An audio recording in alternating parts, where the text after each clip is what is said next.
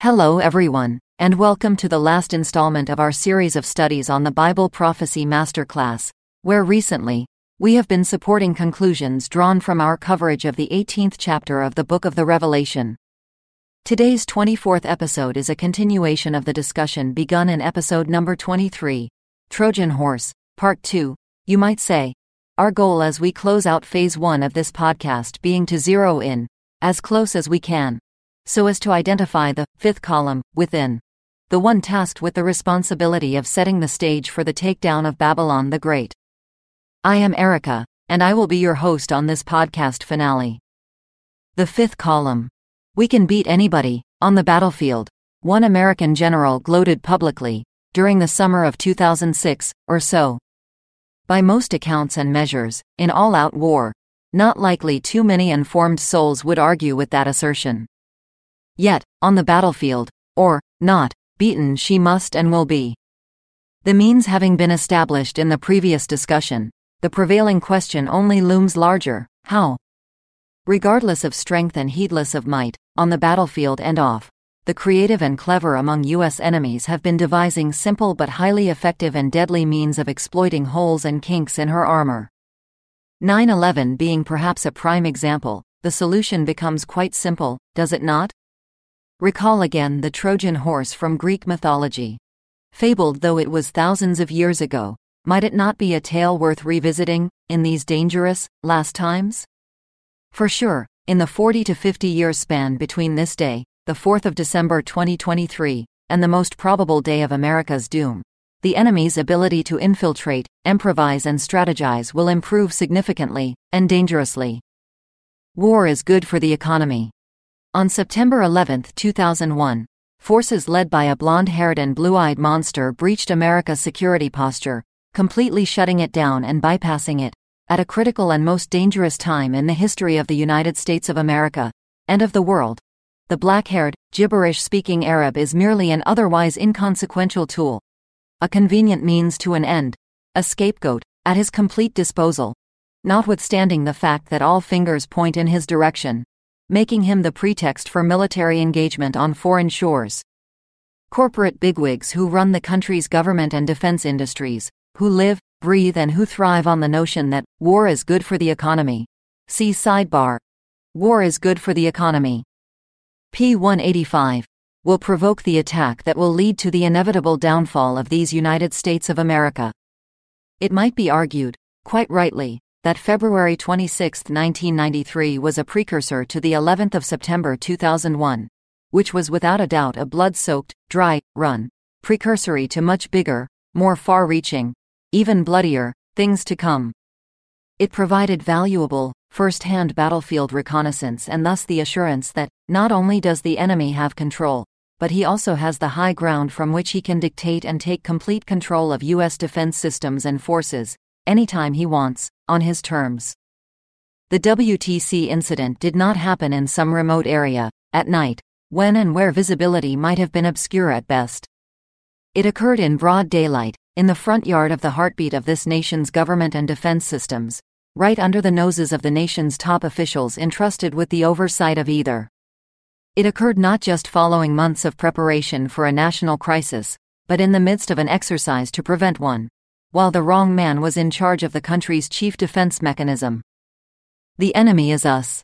Whatever our well founded misgivings with him, the now deceased white Southern racist preacher Garner Ted Armstrong, who didn't believe that black people could be saved, was right.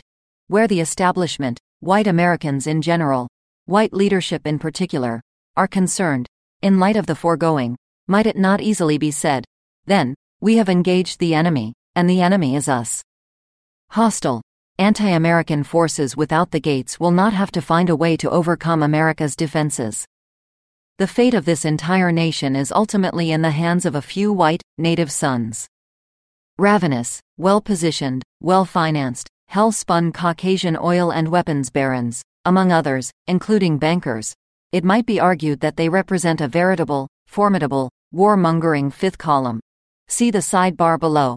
The fifth column, page 185, whose primary objective is to increase their stake in or to hold on to such as they have in the global economy, during the impending meltdown and doom of the United States.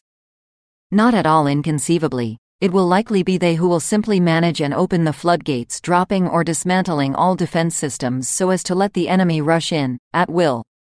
Put another way, it cannot be but that their intent is to be in full charge, no question about it. Firmly at the helm going into and during the inevitable worldwide economic collapse that will invariably rearrange the global fiscal landscape, decidedly weeding the USA out of the mix, while leaving them in positions of power and influence. That bears repeating. The ultimate hand being that of Almighty God, the better part of 350 million plus Americans will die by consequence of the pre planned actions of an enemy native to American shores, homegrown, already situated and well positioned, within our borders primarily being white, Anglo Saxon, Celtic, Gothic, etc. To assist their cause by diverting attention away from the fact of their sinister involvement in U.S. affairs, they cleverly allowed for the election of the nation's first African American to the White House's Oval Office, who had no money with which to join their elite club at the outset. And, practically nothing else to offer, that they couldn't have done without, one might add, and, who ultimately had little real clout in the establishment in which he was then paid to officiate. While in office, he, Obama, diverted attention, in that he took the heat, drawing all the blame to himself for prevailing problems they both caused on the one hand, and thus, they had no intention of solving in the first place. He was ultimately not much better than a figurehead who relieved the pressure of scrutiny so as to allow for the birthing, unabated, of the crucial next step. If they decided collectively not to listen to him, the way they trumpeted their dismissal of the suggestions of General Powell, as Secretary of State, there was nothing he could do about it. Should he ever prove to have acquired too much leverage to control, the cost of blood can never be too great a price to pay for bleaching out yet another pesky encumbrance, Remember Lincoln, the Kennedys, and King? They wanted U.S. involvement in that and ongoing Middle Eastern mess, which they cleverly tied to 9 11. The way Roosevelt supposedly craved World War II, having no solution for the nation's then chaotic economic situation. Still having problems contemplating and wrapping one's mind around the cruelty associated with the fall of the United States, coming down the turnpike, as we speak, spun, and managed from the inside out, by her own? Think again, as you consider the present banking mess, in which leadership of failed financial institutions, in wanton disregard for the plight of 300 million other Americans, feasted, paid themselves fat bonuses, bought new corporate jets in celebration of the fact that they were able to cover their losses with welfare money siphoned from the pockets of taxpayers, thanks to the stupidity and poor oversight of politicians we elected, but whom they control. These are the same greedy, robber barons who get themselves elected to office, or who promote politicians who campaign to strip and gut legitimate programs of benefit to the needy enrolled in a welfare system for which they created the need, in the first place. They don't care about Americans, of any color, regardless of ethnicity or national origin. Thus, whatever the role of the Taliban, Al Qaeda, or any other terrorist organization in the downfall of our precious Babylon the Great, it is the hand hired to man the gates of the nation's crucial security forces and systems that will actually pull the plug on America's vital lifeline. The death of the United States of America will be, therefore, largely a matter of Trojan horses and fifth column led initiatives, more so than the exclusive work of external hostile forces. Conclusion Seeds of Destruction. Without question, much more could and perhaps should be said about 9 11 and all of the events leading up to it, including blatant cover ups involving lockouts which barred even inspectors from first hand investigation of evidence on site. They were given only select pieces of materials, to be examined at off site locations. The inquisitive were met with threats of arrest for anyone caught near the sites photographing. The swift removal of hundreds of tons of steel, tagged with GPS tracking devices, saw tower materials carted to pre-arranged facilities, before being shipped overseas to buyers in China and India, who paid up to $40 per ton less than the $160 per ton some American buyers were willing to pay all this, while keeping the public completely in the dark, except for select bits and pieces of information filtered to the public more to confuse and to mislead, than to enlighten or to inform. Suffice it to say that, the preponderance of evidence presented here is more than enough to prove that the felling of the Twin Towers and WTC 7 were not the brainchild of Al Qaeda, the Taliban, Hamas, or any other terrorist group, whatever their involvement. Rather, the World Trade Center and its construction blunders, 9 11, the notion that war is good for the economy, and our current involvement in Iraq and Afghanistan all represent a dovetailing of events and ideological assumptions that, as such, are illustrative of the fact that arrogant, cocky, bigoted white America, per the will and foreknowledge of an angry, all powerful God, has for years been sowing the seeds of its own destruction. The God sanctioned, evil planters and cold blooded, reptilian farmers of those seeds, currently salivating and licking their chops in anticipation of a not too distant future harvest, soaked in blood, are their own cold hearted, predominantly white American sons and daughters, not radical Muslims. Being an inside job, it is therefore not a question of who or whether, as, it is now simply a matter of when. Those seeds of destruction are now beyond ready to blossom. The time of a God ordained harvest is clearly on the horizon. All that is needful is the water of a signal from the hand of God. Today, even as we speak, the perpetrator lurks, basking in the shadows, sheltered by, among other things, perhaps, the relative calm afforded by the Obama election, his own turmoil, notwithstanding, watching blinded fools in America point fingers of accusation at the foolish purveyors of so called radical Islam.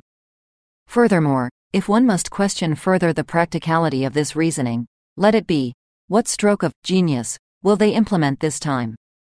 What exploitable kinks and weaknesses have they built into armor they have fashioned, on which we are being conned daily into hanging, false, hopes, contrived according to their specifications, that can and will be effortlessly implemented from within, as the world's only remaining true superpower topples, under the weight of its own self intoxicating stupor, security forces fully intact, but otherwise rendered useless. No doubt, we shall see and that, per the will of God, very soon. Until then, the inhabitants of Babylon the Great, particularly the white races, hypocritical, Christian, and non Christian alike, all hated and despised of the very soul of the Almighty, are not if not dead men walking, exactly as God predicted, 2,000 years ago, by the lips of John the Revelator. Sidebar number 1. The Perfect Crime. Premeditated, carefully orchestrated, and exquisitely choreographed, perhaps, September 11, 2001 was the year of the perfect crime, a high level, high profiled, highly visible mass murder, based upon a masterfully crafted, planned screw up. Deliberated in utmost secrecy, carried out in broad daylight, before the eyes of an entire, watching world.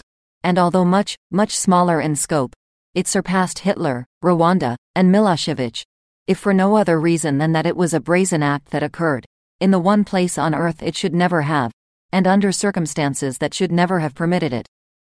Worse still, this crime cannot but be a precursor to a worse, more hellish day, yet to come this time not for a few thousand, as rather it will entail the blood of the better part of 350 million souls, and, as if that's not bad enough, from here God's end times saga only gets worse.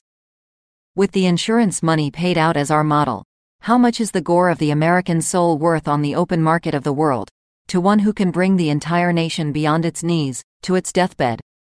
In May of 2007, Larry Silverstein was awarded $4.68 billion in blood money, on an initial investment of only $15 million, in the WTC. He is said to have worked diligently to restructure his insurance policy so that his new properties were terrorist protected, following acquisition of his stake only a few months earlier in the spring of 2001.